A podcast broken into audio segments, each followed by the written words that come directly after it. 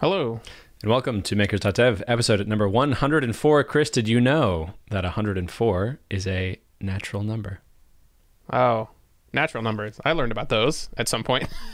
I don't remember what they are. Well, I wasn't expecting you to ask me that. A natural number is a number used for counting. As in there are 6 coins on the table.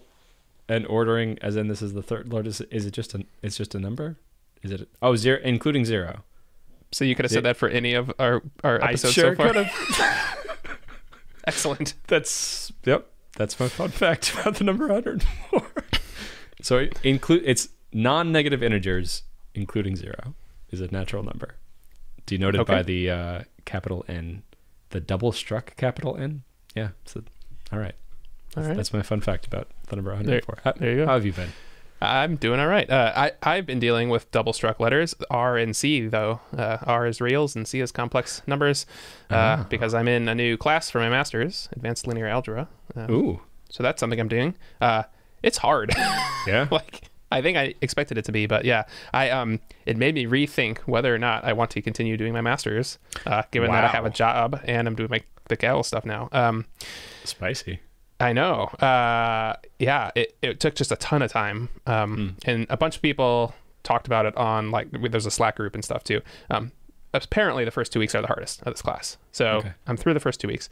Also, if I were to drop it right now, then I wouldn't get all my money back. So I'm like, well, I might as well keep going anyway then. That's good. So we'll see how hard it gets. But yeah, I mean, it just, like, I was in the middle of it. I'm like, I could just not do this. But I decided to keep doing it. So I also, that may not be helpful at all to listeners, but something that might be helpful. While I was doing it, I was having a super hard time because it's like proof-based problems. And I was having a really, really tough time with one of these problems, one of the homework problems. And I took a step back in the middle of it and I was like, okay, it was about non-singular matrices. And I was like, what would I have to learn before I could teach what a non-singular matrix is? And I started writing down stuff and I realized I was very confused about what a non-singular matrix was. And that was my problem. I didn't realize that while I was trying to do the problem, but by trying to take a step back and, like, what if I was going to teach this? What would I need?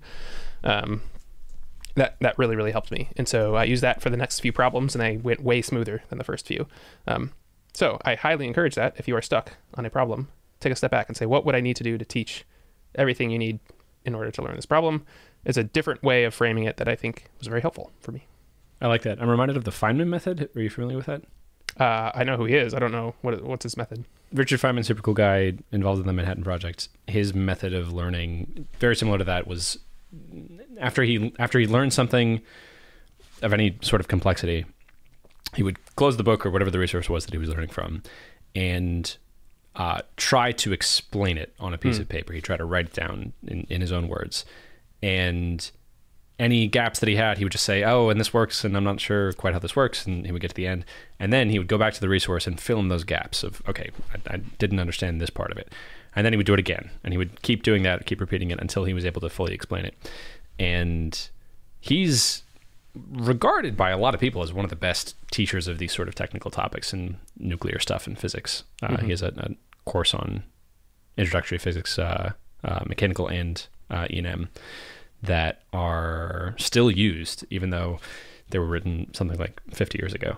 So yeah, I think it's a very good method. It's a feedback loop that you can do entirely internally to test your knowledge. I find when I'm learning things, it's very easy for me to delude myself into just sort of skimming over, oh yeah, I recognize those words, but I don't understand the underlying concepts yet. So cool. That's a good method. I'm reminded also of a project that we talked briefly about months ago where you were going to make some sort of an educational resource about AI math for programmers, and that was going to be a way that you could externalize this sort of process. I wanted to, and then I got a job, which is kind of what happened. Yeah. So I still think it would be good, mostly for my learning, right, again. And so this was kind of the start of that. I was like, okay, pretend I'm going to make this. What's the order of things I need to teach in order to build up to non-singular unitary matrices? And yeah, it was exactly what you said. Like I realized I was glossing over those words and like, oh yeah, they said those words in the class. Yeah. And I didn't actually understand them, which is the whole problem. But yeah, so I like that, the find a method. That's great. Yeah. So it feels like as I was taking a step back from the homework, I'm like, how am I ever going to finish if I don't do the actual homework? But really it was, take a step back to go forward. So yeah. I like it. I took the conversation that we had about that you were going to make those sort of articles and made something like 4 or 5 of them for different technical areas yeah. that I was struggling with. One for Firebase, one for FFmpeg, one for JavaScript, one for something else, Ruby. I don't remember. And I've referenced those now multiple times. And I've had this happen multiple times where I encounter a problem in JavaScript and then I'm like, oh no, let me Google. Okay, I found the solution. And I've encountered this before, haven't I? I should include this in the article. And then I go to the article and it's the top thing already there. Yeah. Yeah. Yeah. So that's been that's a habit that I would love to invest in to make as low friction as possible and just in as many areas of my life as I can. Every hobby that I'm picking up, I don't know, scuba diving or carpentry or something, have my own cheat sheet for that thing. And then it's the best resource for me. And now I've, with marginal extra effort, I've put it in a place where potentially someone else could benefit from it. And then something I like as an extra thing that I could do on top of this is once I've written the article that's been honed by here are the difficulties in each little nugget that I've struggled with. Once that's of any sort of considerable size, that can very easily be turned into some sort of other content of like a video or something. Excuse me. So that I like that's been installed in my life as a habit of refining what I know and having it building cheat sheets for myself. Yeah, I still want to do that. I should because a few examples spring to mind right away. One is just all this linear algebra stuff. Like I could make a cheat sheet, right? And then I've got experience actually researching it and then making it. But also, yeah, like I know I'm going to need to reference the the 3 ways to prove something is a norm multiple times because we've already had to. So I should write that up, put it online, and then I can just access it. Yeah. The other thing is like for programming stuff in PyTorch, the one that springs to mind right away is saving and loading like models is slightly weird. Like the syntax is a little weird, so I have to look it up every single time. And every single time I go to the same page and I know to scroll down about 3/4 of the way and then I got to search for it and then find it. And it's like, why did I just make that a page? That's the only thing on it is those 2 lines. Yeah. Yeah. So I want to do that. I just haven't. Yeah. That's fair. Can you explain in any sort of layman's terms that I would understand what you're currently studying in linear algebra, especially the topics that made you almost want to quit your master's? Oh my gosh. Well, just because, well, the way I got to quit the master's is I was like, I should just drop this class. But wait, I have to take at least one theory class, and the other ones are harder than this one. Okay. This is the easiest of the theory classes. And so I'm like, wait, if I don't want to do this one, why would I want to do any of them? But I think I'm just going to stick it out because I do want to learn this stuff. Like I want to have learned this stuff. I just currently with a job and starting a new Kaggle competition, which we can talk about, I have less time than I want. So it's more like spiraling thoughts than, yeah. Anyway, I was fantasizing probably while you were having your existential crisis about joining the exact same program that you're in. With every day, there's this new AI thing. And I just found one that you can run on the M1 or M2 architecture that is, seems to have a more advanced interface than DALI. So you can take an input image and just give it human language instructions. Like, if the image is of a bowl of fruit, you can say, you can give it the input of the image and the text prompt, make all the fruit strawberries. And it does it. Yep. And like that's just the thing that I found out about yesterday. There's been a new thing like that almost every day for what feels like the last 2 months. And I don't see this as a thing that's slowing down. I see it as just a thing that's only going to keep getting faster and better and more powerful. And I think being in a position where you can really understand the underlying layers of this and be able to take advantage of the full breadth of these tools, especially a little bit before everyone else is able to.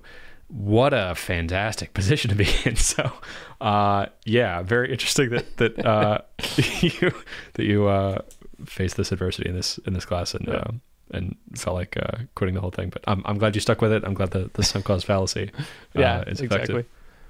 So what I would say is that this program is great, but it's great once you already know the basics and you want to, like, I'm taking this program so that I can do things like create the algorithms that you're talking about. Yeah. If you just want to use them, and understand them, then there's some great classes, free classes. So DeepLearning.AI is an extensive free website. Fast.ai is pretty good too. It is great. And then Coursera and I think edX both have free versions of, basically all the classes I'm taking. So okay. I would take some of those first, the free ones.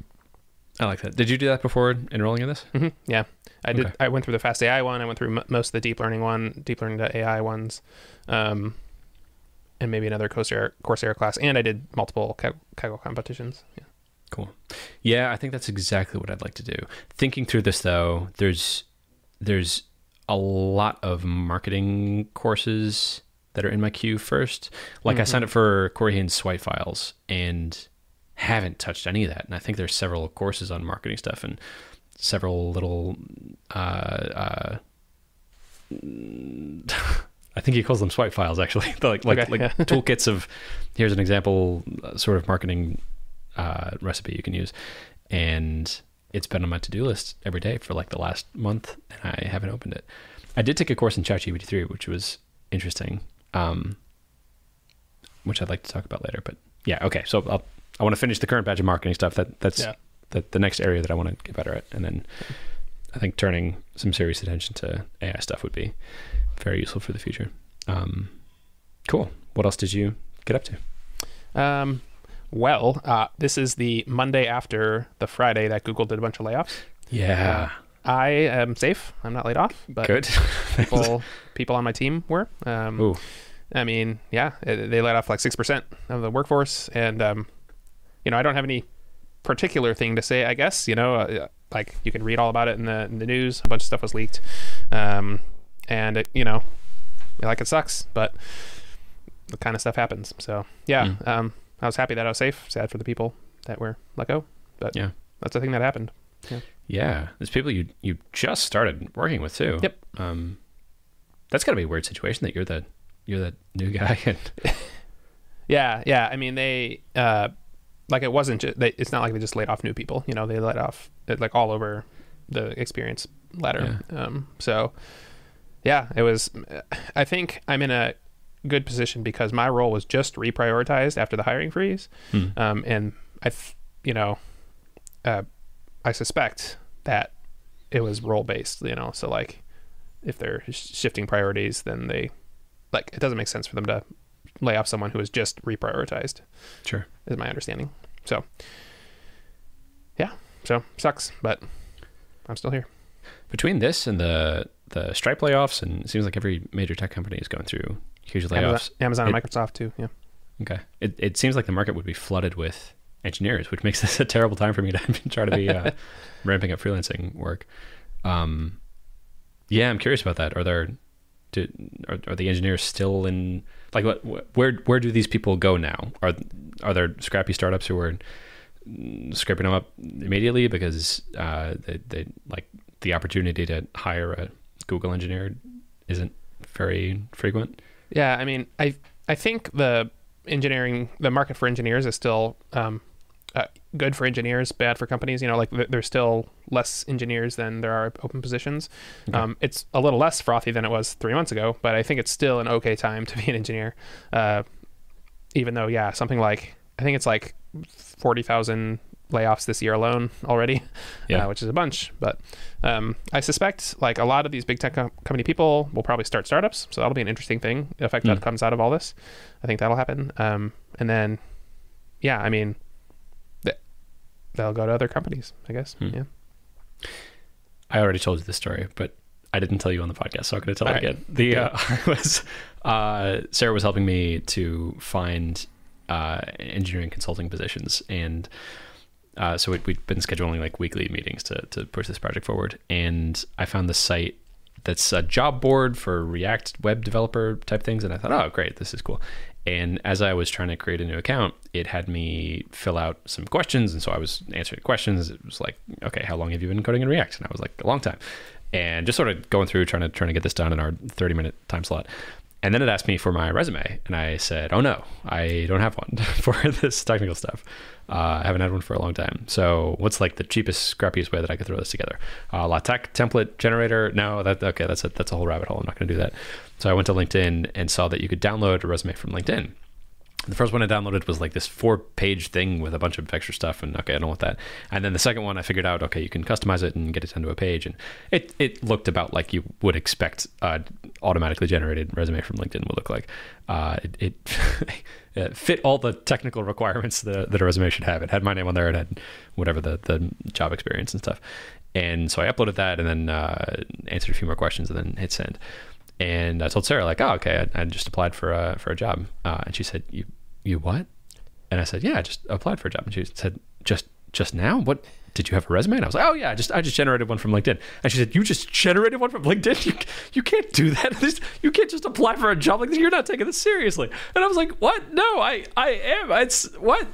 I'm doing the thing. And I think part of the miscommunication was like, I think she thought I was applying for a job like to a company like Google.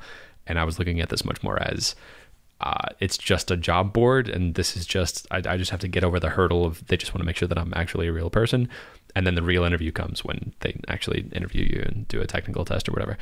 And that was the first misunderstanding. And the second misunderstanding, I think, was Sarah has not applied for jobs as a software developer before, and I think we're in very privileged positions where we're like, we can sort of act like jerks and get away with it. Like the job market has been nice, and even with this flood of engineers, sounds like it'll continue to be nice. And I felt validated about an hour ago when I checked my email and saw that I had passed the first round and they wanted to schedule an interview with me. So yeah, I thought that was funny. I do worry though that like, well, I'm worried and curious about the opportunities of with this presumably top level talent entering the market. I imagine now that's sort of pushing down other talent, and the people at the bottom now aren't going to be able to get jobs. And talent that was previously inaccessible to me, if I like wanted to hire someone to help me work on the video clipper, may have just become cheaper. So. Yeah, no, that's it. That's the end of my thought. Yeah, it may, but also like if you're leaving Microsoft or Amazon or Google and you want to find another regular job, mm-hmm. you're going to be looking at companies like Microsoft and Amazon and Google, like right. So I mean, some of them will certainly go to other companies, and so, but there's, yeah, I don't know. It's difficult to say. I don't think I'll be able to hire an engineer from Google. But I do think that like maybe the engineer who just got fired from Google is going to get a job that would have otherwise gone to someone who's now going to have to get a position at a different company, and that position would have gone to someone who now has to go to a different company. And if you follow that cascade 3 or 4 people down, like okay, now you're at a level where maybe I can hire this person who's now going to do freelancing instead of working for a company. That might be true. It's also maybe a little of a fallacy to think that Google engineers are so good that they're going to push out all the other people who are then going to push out all the other people and then push like tech hiring. I think is much more messy than any kind of on paper thing like that. So yeah, that makes sense. I think in general, having more people in the market will lower salaries a little bit, but I don't know. Hard to say. Hard to say. I feel like I'm in a very interesting position now too, because I'm like looking for freelancing work and thinking about hiring a freelancer. Yeah, it feels strange. Funny. Yeah. I heard also through the grapevine that you started a new Kaggle competition. Oh yeah, I can talk about that one. So we just got 3rd place in the last one. So yep. Great. I need 1 more gold. So I'm looking for the competition to get me 1 more gold to become a grandmaster. So yeah, I started one. We'll see if I do very well in it or not. It's a video competition, which historically I have not done very well in. Okay. So, but I think I may have some insight that might help me. It's a pretty interesting competition. It's for the NFL, and they do one every year actually. And this one is detecting contact between players. So the NFL for a few years in a row has put tracking devices in their shoulder pads, and then they also have the video of every play. And so you get the data from the tracking device, and then you get the video of the play, and you have to determine if two players are in contact with each other, and if a player is in contact with the ground, and you have to do that for every 0.1 seconds of the entire play. Okay. For a whole bunch of plays. So that's kind of interesting. So I did a first pass. I made some mistakes. I'm in the middle of the pack right now. I think I should be in the top 10% or so after I fix the mistakes, and then I have some ideas about how to get to the top 1%, which is what I need for gold. So we'll see. The input that you're dealing with is the video feed and the data from these contact sensors for every player? Yeah, not contact, tracking. So it gives you like XY position on the field, orientation, that kind of thing. Accelerometer? Acceleration, yeah. Okay, that's nice. Yeah. That would be easy to figure out when people like hit the ground, I imagine. And then the output is... You want to know per frame a list of the players currently touching the ground, a list of players currently touching other players? Yeah, basically, yeah. So it's per 10th of a second, so not quite per frame. There's like 6 frames every 10th of a second, something like that. Yes, okay. So you get like 6 frames within your 10th of a second. And yeah, it's so for it's like an n squared problem for players, right? So every player, for every other player, are they touching them? Yep. And then for every player, are they touching the ground? Yep. During that 10th of a second. Why does the NFL care? So, yeah, sure. This is a lead up of several things. They first just wanted to know where the players were, so they did helmet detection. Then they wanted to know if there's significant contact, I think, between helmets. I don't remember. That was last year's one. So that makes sense, right? Concussions and stuff. Sure, sure. This is a natural evolution of that, which is like basically they want statistics about how much contact players get during a game. Okay. So the more contact you get and the more severe contact that you get, the higher chance for injury generally. Yeah, okay. And so if there was some automated way, something the NFL is dealing with and that they're having trouble with is like when to pull players for injury. So they want to be able to pull players before they get injured. Yep. Sit them out a couple plays, right? And then put them back in. Presumably, anyway. So yeah, so that's what this is leading towards, is reducing injuries for players. Okay. Okay, that makes a lot of sense. Because if I can have a real-time monitor that's looking at the total number of collisions with hard things, both other players and the ground, that my player has had over the last time period, I can then have some model of some threshold of, okay, if you have more than 5 of these collisions in 30 minutes, you're 80% higher to develop a serious injury. So, okay, let's, you know, after 4, we're gonna pull you and sub you out. Okay, yeah, that makes sense. Great, you're gonna help football players' health. that's really the plan. Good. So yeah. So there's only a month left. I started a little late, but we'll see. I'll give it a week, and if I fail to get the top 10% like in a week, then I'll probably not do it and look for another one. But otherwise, this will be my next one. You said video competitions historically haven't been ones that you feel like you've done well in. I'm curious about that, especially after going through all this video work with the video clipper and other stuff with FFmpeg. I imagine you're just treating it as a series of images. It is. So one of the problems is it's a lot of data. So videos are big. And then when you have like an n squared algorithm where you want to zoom into every player, you know, and maybe you don't have to zoom in. It's wide open. Maybe you don't have to do that, but I am zooming into each player. And it's just a ton of data. And then you have to deal with certain algorithms, which I just don't have much experience with. So there are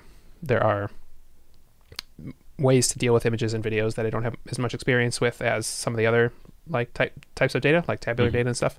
So yeah, so I'm learning all about those at the same time, which usually means, you know, maybe I can get in the top 10%, but I probably won't get gold. But maybe the next one, you know, the next competition, I will, if I've already done all the work to learn about the different algorithms. So. Yep, makes sense. Yep. And all you have to do is attach yourself to a winning team, right? You don't have to win this one solo. True, yes. But I can't, anyone on my team can't win prizes. Yes. And this, the top prize for this competition is $50K. And at $50K, people start worrying about whether or not they're going to be able to win prizes. Yeah, so it's actually a bad one for me to do for this. I should pick one of the other ones where it's like the top prizes, you know, $12K. Yeah, sure. So. It'll be interesting regardless. Yeah. What's the video feed that you're getting in? Is it one consistent camera angle of like the whole field, or do you have some data on where the camera's pointed in this XY plane? How does that work? Three different views that you get of the same play. One is from the sideline, one is from the end zone, and then the other is all 29 players, which is some type of overhead shot, which shows, or sorry, 22 players, which shows, it's called all 29 though, is it? Maybe it's all, I haven't used that one yet. I don't know how many football players there are. There's 22, there's 11 on each side, but okay. I think it says all 29. That doesn't make any sense. Yeah, anyway. Huh. Maybe the person doing this competition doesn't know how football works. Okay. No, I know the person running this competition actually, and he's great. He works for a company that does consulting for the NFL, and he's run this competition for the last few years, and he like won it the year before he started running them. So no, cool. he knows a bunch. Okay. Maybe it's a test that you just passed. Maybe. Yeah. Yeah. So you get three different video feeds if you want them. Okay. And you have to, I imagine, figure out the XY plane for each of the camera angles. Does the camera give you the direction it's pointing, or what? Yeah, so what they also give you, which is super helpful, so you can figure that out, but they also give you the helmet bounding box detection from the winner of last year's competition, which is the helmet bounding box competition one. Okay. So you basically know, it's imperfect, but you can use that as well to know where every player is. Because that by itself is a whole project. So if I had to like teach my thing where each player was, yes, that's like a whole project I'd have to do before doing this next thing. But now I can just use the helmet detection. Oh, that's nice. Okay, so you, yeah. and it's individual helmets, or just telling you that there is there's a helmet in each of these? No, positions? It tells you which player's helmet is. Okay. This, yeah. So starting data from each of these three camera angles, you can pick an arbitrary player and figure out where they are in each. So you know the XY coordinate because they have the tracker in the helmet. Yep. And then for each of the three video feeds, you can tell me that the bounding box of pixels where that person's helmet is. Yeah, it's actually just the sideline and the end zone, the all 29 or 22. That one doesn't have the same data for it. It's just the end zone. Yeah. So. Okay. Cool. That sounds like a lot of fun. That's a cool contest. Doing cool stuff. I like it. So that's everything I've been up to. How about you? Everything I've been up to is I went on vacation. And then I went on another vacation. That's cool. Where'd you go? Do you want to talk about where you went on vacation? I would like to talk about where I went. Where'd you go? So Sarah and I went to Los Angeles to visit some of her family. While we were there, we did a bunch of cool stuff, including going to the Magic Castle with my friend Trig and Sarah's uncle, who loves magic, and so taking him there, I feel like we scored a lot of points. Yeah. he loved it. He thought it was really cool, and he had never been, even though they've been living in Los Angeles for years. You need to get like a magician friend to let you in, right? That's the deal. Yeah, you have to go. So yeah, you have to go with a magician who's a current member, and to be a member, you have to pass a magic test. How cool is that? That's the one, like Neil Patrick Harris was the president or something for a while. Yeah, right? yeah, that's right. Yeah. NPH is really into magic. Yeah, it's wild too, because you'll just be walking. If you know anything about magic, like if you watched any kind of recent Netflix special, or like you know performers in Las Vegas who are magicians. Every time I've been there, I recognize someone, and I'm looking at them like, oh my god, is that? That's like this person who, in any other context, I wouldn't be on the lookout for him. I probably wouldn't even recognize him. And most humans in the world wouldn't know that this is a celebrity, but I'm out of my mind. Like, oh my god, it's Handsome Jack, like the guy who wrote the book on bill switches. That's so cool. And you can go up and talk to him, and yeah, it's really cool. So someone like Neil Patrick Harris, if I spent enough time at the Magic Castle, I would probably bump into him. That's cool, and that'd be pretty cool. Yeah. Was there like a show you went to there, or is it just like you go and hang out with magicians? So there's so many different venues. There's multiple different theaters. There's a close-up room. There's a bar where the bartender is also a magician. Nice. So like he brings in a bunch of people and serves them all drinks, and then while they're having the drinks, he shows a mind-blowing magic. Like that was some of the strongest magic that I saw there. That was really cool. And then there's just, it's all magicians hanging out, and also lay people. So you just be walking through the hallway and someone's showing someone else this cool thing, and and there's bars all over, and there's a restaurant that you go to. Oh, so if you don't go with a member, they can still send you a voucher, and then you can go use the voucher, but then you have to buy dinner. And it's like a fancy country club, so it's not inexpensive. And then you also have to pay this fee to like an entertainment fee. So us going with my friend Trig, the member, made it something like $100 cheaper per person. Nice. And 4 of us went. So that was really cool that he was able to get us in. So yeah, that was really fun. We went to Disneyland where my friend is a performer. She is in the brass band something. Okay. And they pop up all over. Parade or something? Yes, but there's also another parade. Yeah. There's multiple. She's in the one that I think is smaller. I'm not sure, but it was really cool seeing her like get into costume and like waltzes out, and people loved it. It was so cool. There's like a group forms around them, and we got to go on the Star Wars ride that just blew my mind. It's this really interesting. The carts are moved around by magnets underneath the floor, and I'd never been on a ride like this, and there's these animatronics that are so good. It looks like people. There was this one room we went into that's just this massive, expansive. You feel like you're on one of the Imperial ships. Huge vaulted ceilings, and they have this thing that looks like a big window that's a huge screen that's showing you off into space. And there's something like 100 stormtroopers in the room, mixed in with the Imperial people with their little hats and stuff. And it took me a second to figure out, like, what, how are there so many people here?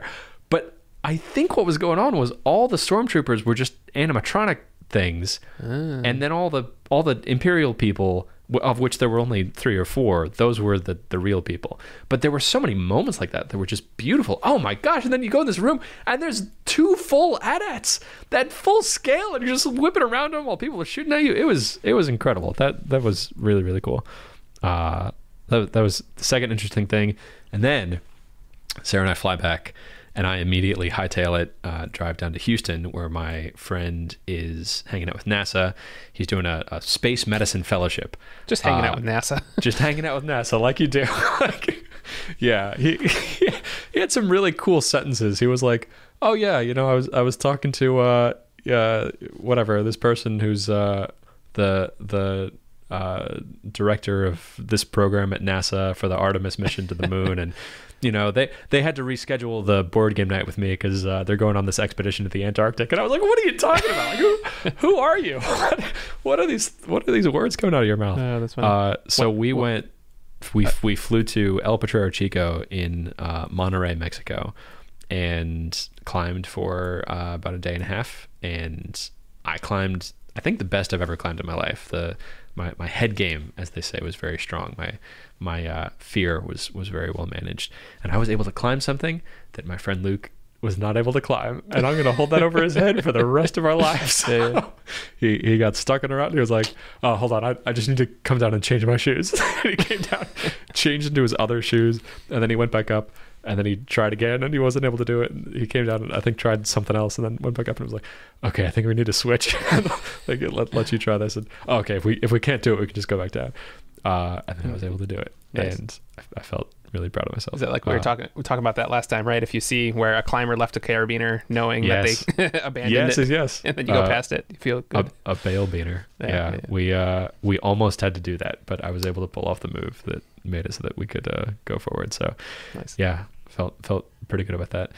And I filmed a video actually in 360 of parts of the climb. So if you or anyone listening would like to join Luke and I on our climbing trip to El Potrero Chico, you can search for my name on YouTube. The most recent video is a 360 video of our climb. What camera did you use to do that?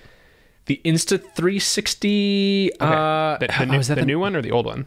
The camera that I have is something like 2 years old, so probably the old one. They just came out with a new one, and I'm tempted to buy it, even though I don't have a real good use case for it. It's an action camera and a 360 camera all in one, and it's like super rugged, you know. And it basically is, you know, leaps and bounds better than their old one, which was already pretty good.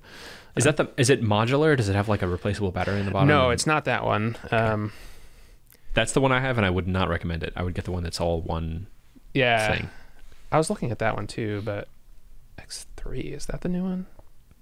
Waterproof action camera. Maybe it's the X3. Is that the new? That's maybe the new one that came out. Yeah, that looks like it. It's waterproof too, so you can take it underwater. Cool. Okay, mine is waterproof, but only with a special case on it, and then the stitching gets really weird. It's not really able to merge them together. So, yeah, I got the one that I have with the intention that it would be also my webcam. But it's kind of gimmicky. The way to, it's a really cool idea. They have like hot swappable modules where you can change the lens on it from a 360 camera to like a wide angle camera or like a regular camera, so it can act like a GoPro. But yeah, I would, if I could do it again, I would just get like a dedicated 360 camera, and then yeah, they could also make it waterproof. But yeah, those are really cool. I showed Sarah and I showed my parents, and they felt like they were on the climb with me, which was pretty cool. Cool. Yeah. They were also very confused that at first they couldn't move around in the space, that it was just one fixed angle. And then I started thinking, that's not too far off of where we'll be able to get. That's not like the whole 3D space could potentially be remapped so that you could walk around, and it would have to interpolate and kind of guess of stuff it couldn't see. It wouldn't be showing you the actual truth of talking about like what was there. Like parallax, like if you do this. Yeah, or like looking under a table that you couldn't see, or under a table, looking around someone, or but you know, of course you can't do that now because it's just this one fixed position. Yep. It can only ever see that. So if you move your head around in VR, it's just moving the entire world with you. Yep. But you can spin your head around and see what's behind you, which is pretty cool. Yeah, the level of immersion is insane. I think I'm terrified to see what the analog of a video camera is going to look like for, I don't know, 2 generations from now. Maybe we're in that right now. Maybe I'm actually my great grandson reliving the experiences of my great grandfather. That'd be pretty cool. So there's that. What else? Oh, I got really sick. You can probably hear my cough. Sometime we were in Mexico, which we ran out of water like halfway up this 12-hour route, so that probably had something to do with it. And then we were eating all these really cheap street tacos. And the day we left, Luke found a cockroach in one of his tacos. Oh, excellent. And yeah. Which the cockroach itself, he made the point, wasn't the issue. It was more like it's a canary in the coal mine of there might be some meat parasite in this thing that would be not very good to eat. That would ruin your life. So yeah, I since our last episode, I've been traveling, and then I got sick, and I got mostly better around yesterday afternoon, but now I'm here. So I'm back on the horse of working on the video clipper, and I'm very proud of my ability to make the transition from vacations or something else, or feeling sick, back to work. I feel like I know the things I need to do. Like, okay, I need to make sure that I'm going to bed at the right time. If I'm totally sick, I need to make sure, okay, I'm just going to take care of that. I'm just going to try to get that. That's my one and only job. I'm just going to try to get better. And then this morning, getting back into things, like, okay, I just got to make sure that I meditate, no matter what the cost. I'm going to meditate. And it took me 40 minutes to get ready to do a 20-minute meditation, but I did it. Yeah. Gosh darn it. The meditation happened. So I feel like my ability to get back into gear is better than it's ever been, which feels good. And so I was initially planning on launching the video clipper on Tuesday, thinking that I'd be able to do some stuff for the weekend. I wasn't, so I'm going to bump that to Wednesday. And I basically have it all mapped out. I'm going to send out the email sequence that I already have written. I'm going to send out the tweet sequence that I already have written, advertising this 50% off deal if you sign up within 24 hours. And I have very low expectations. If like one person signed up, that would feel good. And it's going to be information no matter what happens, and I'll learn from it and then go from there. I did have an idea on the climbing trip of a small change I want to make to the flow of this. I think what I want to do is make sure that I'm capturing YouTube channels at sign up. And then once I know someone's YouTube channel, if I have a YouTube channel ascribed to every account, now I can be looking for new videos that person posts. And now I can be much stickier as a product, because once I know your YouTube channel, every single time you post a video, I can send you an email that says, hey, click this link to clip your video that you just posted. There's no extra step that you have to remember in the beginning part of. Also, you have to have this simultaneous upload to the video clipper. And I didn't like that initially because it's a little more fragile. I'm relying on kind of a backdoor way to download videos from YouTube, but I think I'm just going to go for it and see what happens. And then even I could be doing some cheeky things, like I can be making clips of people's videos and like, maybe the email that says, here's the link to start clipping your videos. Maybe that says, you know, here's a suggested clip. Where'd the suggested clip come from? Did it come from an advanced AI, or did it just come from me watching your video and making a clip? Yeah. That's the perfect kind of thing where, yeah, you could do it manually at first and then either outsource it to, you know, VA or something, or eventually some kind of AI. Yeah. Yep. Yep. Exactly. So I'm very proud of that idea, because like that stickiness feels like it's going to be important. I think a lot of people have tried out this product and said, okay, well, this is interesting, but it's not quite at the level that it makes sense to invest in yet. So I'm just going to kind of forget that it exists. Yeah. And if I'm sending them, if I'm sending them an email every single time, they're already in this mode of launching a video. I think that'll be much stickier. And then in that email, that's a great place for me to be saying, by the way, we have this new feature that you haven't tried yet, that maybe that was a thing that was stopping you from using it before. And yeah, that feels good. That feels like a very natural way to be sending a lot more email that's tied to like the output of the person. I think that's a great insight for a few reasons. One, people love seeing stuff about themselves. So yeah, they'll love seeing like their video already clipped. That's excellent. The other is, if I had to guess, one of the major reasons for churn for products like this is like they sign up and then realize they still have to do work in order to use it. If the work is they check their email and click one button, you know, then that is excellent. So yeah, I think that's great idea. Cool. Thank you. It feels good. I feel a little disappointed that I have like nothing materially has happened or changed since last time. But you were on vacation. I did have that one good idea. I know. And then I was sick, but yeah. Still frustrating. Especially, listening to Mr. Beast had an interview recently with Lex Fridman, and just, I feel so like this mix of inspiration and also disappointment in myself that I'm not at that level, that I'm like, that I don't have a team that's just making stuff. And I don't know about Mr. Beast or about Lex Fridman. It was both of them. It's like two titans talking. I was going to say, Mr. Beast has like a ton of people working for him, and then Lex Fridman is like a machine.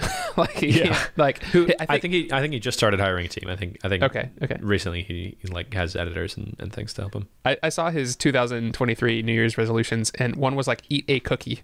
Not like eat more cookies, eat a cookie for the whole year. Like that's the kind of thing he's talking about. Yeah. I'll have to read those. What's the story behind that? Why is he is way into like, you know, health hacking and nutrition and stuff, and so he does things like intermittent fasting and just eating really a diet, including no sugar, I think. Okay. So he's gonna allow himself to eat one cookie. All right. That's the kind of person he is. Yeah. I don't know how I feel about that. I had two cookies yesterday, so that's how I feel about that. Exactly. This guy's not human. So I know that, I just need to be focused on like, you know, making on my own, like compare myself to who I was yesterday, not who someone else is today. But it does feel a little discouraging, but there's a lens through which I can see that it's motivating. It's cool to see what's possible. The amount of money Mr. Beast is making from one of his side businesses is just ridiculous. He started a snack business. Did you know this? That's in grocery stores and stuff. And it's making like hundreds of thousands of dollars a day.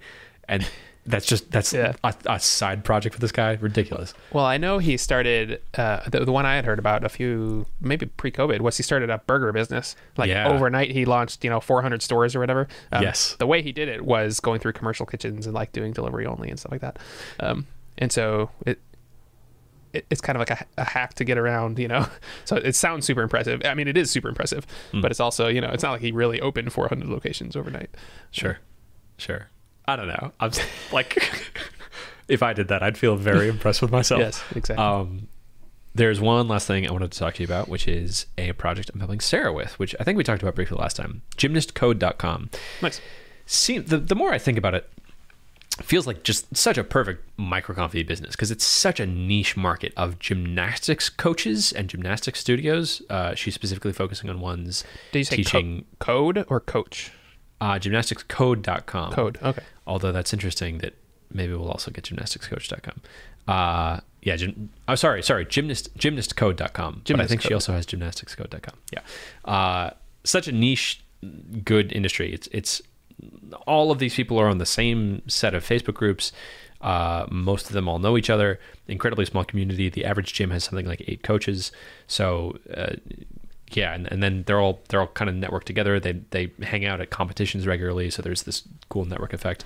There's a magazine that they all subscribe to. Very easy to reach them and very underserved by software. So, and this, the problem I would have had no idea existed. They have this book of rules for judging competitions, and the rules are all arcane and or self-referential and really difficult to figure out. So everyone constantly has all these questions of like, hey, I'm competing at a gold level, and for my floor routine, I don't know if I should have, if this particular skill that I'm doing meets the requirement of having whatever 2 different circling skills.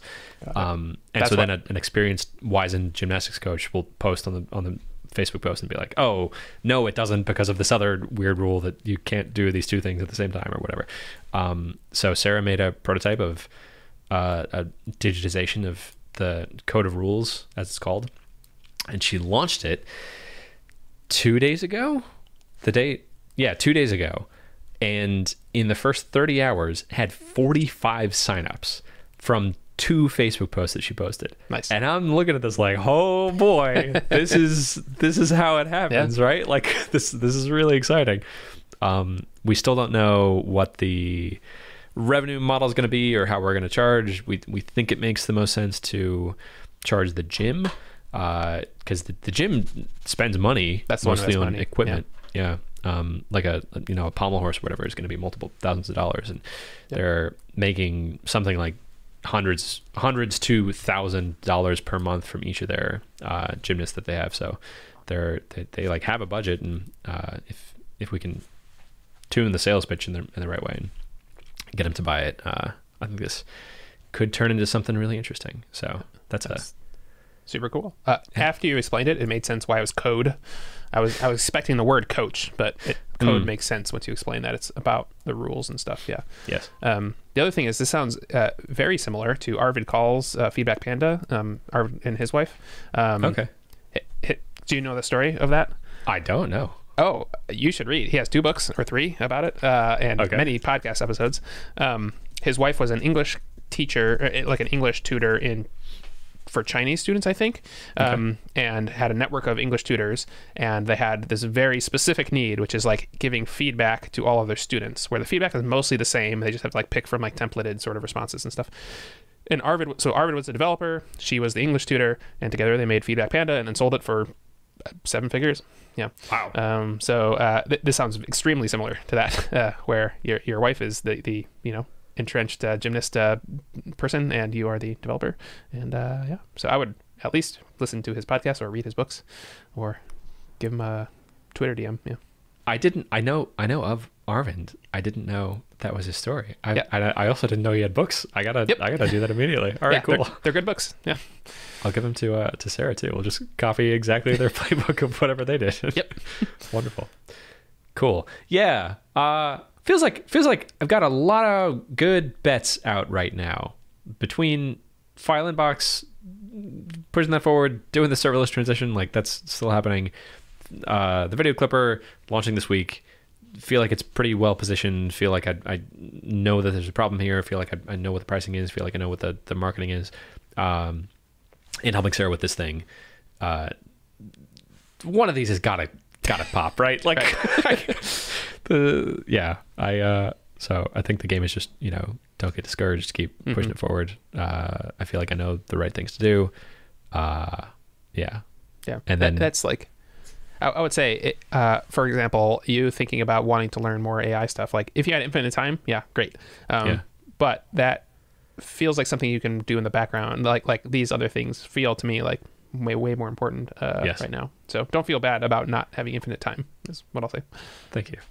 One day when we reach the singularity, exactly 2035, I'll have 2035 according to Ray Kurzweil.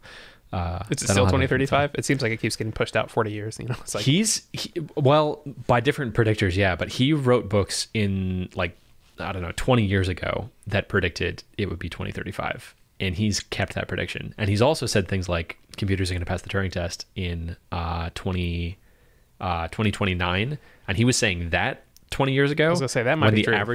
Say it again. That might be true. ChatGPT is already pretty close. Yeah, that looks real close.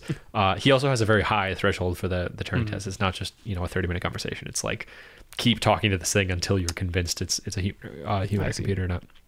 And at the time he first made the prediction, the average, the median guess was something like 200 years from 20 years ago. And then as we've crept closer, the median guess has drifted down until now the median guess is 2030, and he's still at 2029. So yeah, I feel like he's made some good predictions, and it seems like I have difficulty imagining that it could shake out any other way. He's also, if you watch some videos about him, he's also a very interesting character. He's eclectic for sure. Yep. He takes like 100 vitamins a day.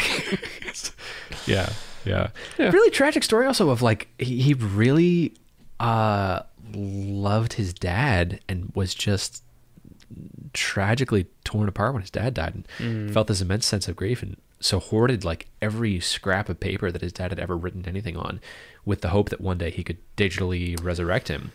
And the last time I heard about the story was I would have been in college, like, I don't know, 10 years ago.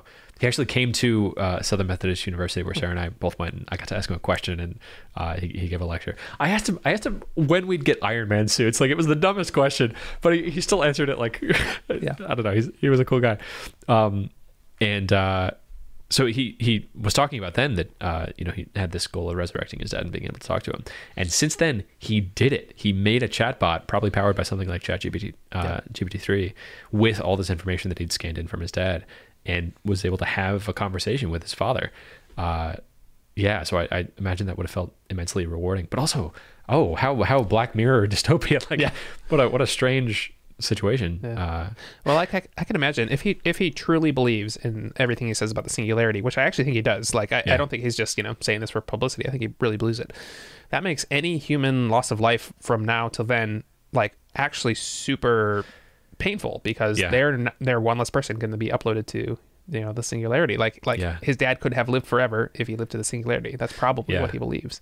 If he could have lasted just another couple of decades. Yeah. Right. Yeah. So that's kind of sad. Yeah. For real. According to him, people in their 20s and 30s are pretty certainly going to live an incredibly longer lifespan than any other human, and then people in their 50s and 60s probably, as long as you stay healthy, and then 70s and 80s, probably not. And yeah, it's this tragic situation where can you imagine if you're like 2 years off, if you could have lived 2 years longer, you could have lived for another 700 years. According to him, that's the world that we're currently living in. At the same time, like I know a lot of people who don't want to live that long, or maybe haven't thought about it before. You know, like I think a lot of people are very happy, you know, dying at a ripe old age, right? Sure. They don't want to go before their time, but you know, once they're 90 or something, they're like, all right, you know. So it'll be very interesting how humans deal with that, if it's a possibility to live for hundreds of years. It would be a immense change to some will choose not to, you know. I'm personally of the opinion that I would like to not die for as long as possible. I'm fine with dying at a ripe old age, but my ripe old age would be like, I don't know, 900, 9,000. All right. I don't know. Is that egotistical? Does that make me I don't know. I'm all for being altruistic and like, so many of these horror stories of villains are like, once the billionaire villain gets obsessed with protecting himself above all else, that's where true evil comes from. And I totally see that. And at the same time, I really enjoy life, and I really like learning new things. I really like having conversations like the one I'm having with you. I like building things. I like helping other people, and I'd like to do that for as long as possible. Like, I want that for everyone around me. I want both of us to be making this podcast in the year 3000. That'd be great. Let's do it. Our 30,000th episode. Great. I'll have some more fun facts about the number 30,000 is a real number. Our natural number. Perfect. We've already got the fun fact. We're ready to go. Excellent. Chris, that's all I got. That's all I got too. Then I'll see you next week. Goodbye. Bye.